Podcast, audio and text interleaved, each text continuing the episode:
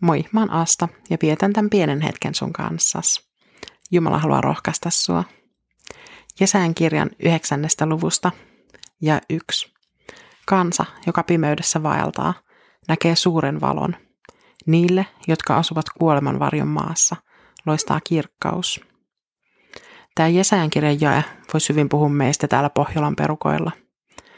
Etenkin näin talvella vaellus todellakin on pimeässä vaeltamista – Jotenkin lähestyvä joulu on mulle se valo, mikä valaisee tätä pimeätä vuoden aikaa.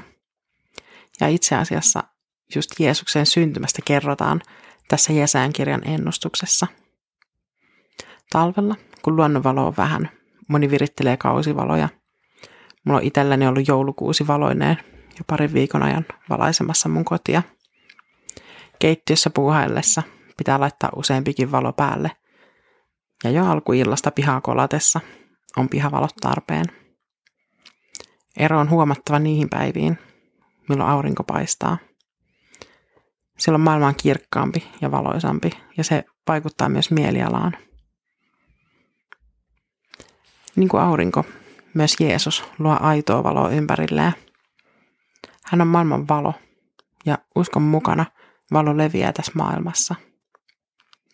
Musta valo on jotenkin ihana vertauskuva tai tapa kuvata Jumalan olemusta. Me voidaan nähdä valo, mutta se ei kuitenkaan ole käsin kosketeltavaa. Pienikin valo karkottaa pimeyttä. Toisaalta siellä, missä on valo, on myös varjoja, ja niin se on elämässäkin. Me ollaan osa kansaa, joka vaeltaa pimeydessä, mutta suuri valo on jo nähtävissä. Kuoleman varjot koskettaa vielä meidän elämää – mutta perillä taivaassa niillä ei ole vaikutusta.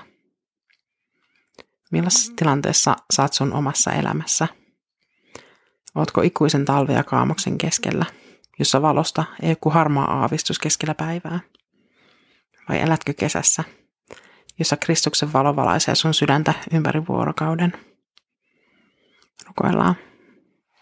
Jeesus Kristus, saat maailman valo. Sä valaiset pimeässä valtavan kansan tien ja karkotat kuoleman varjot.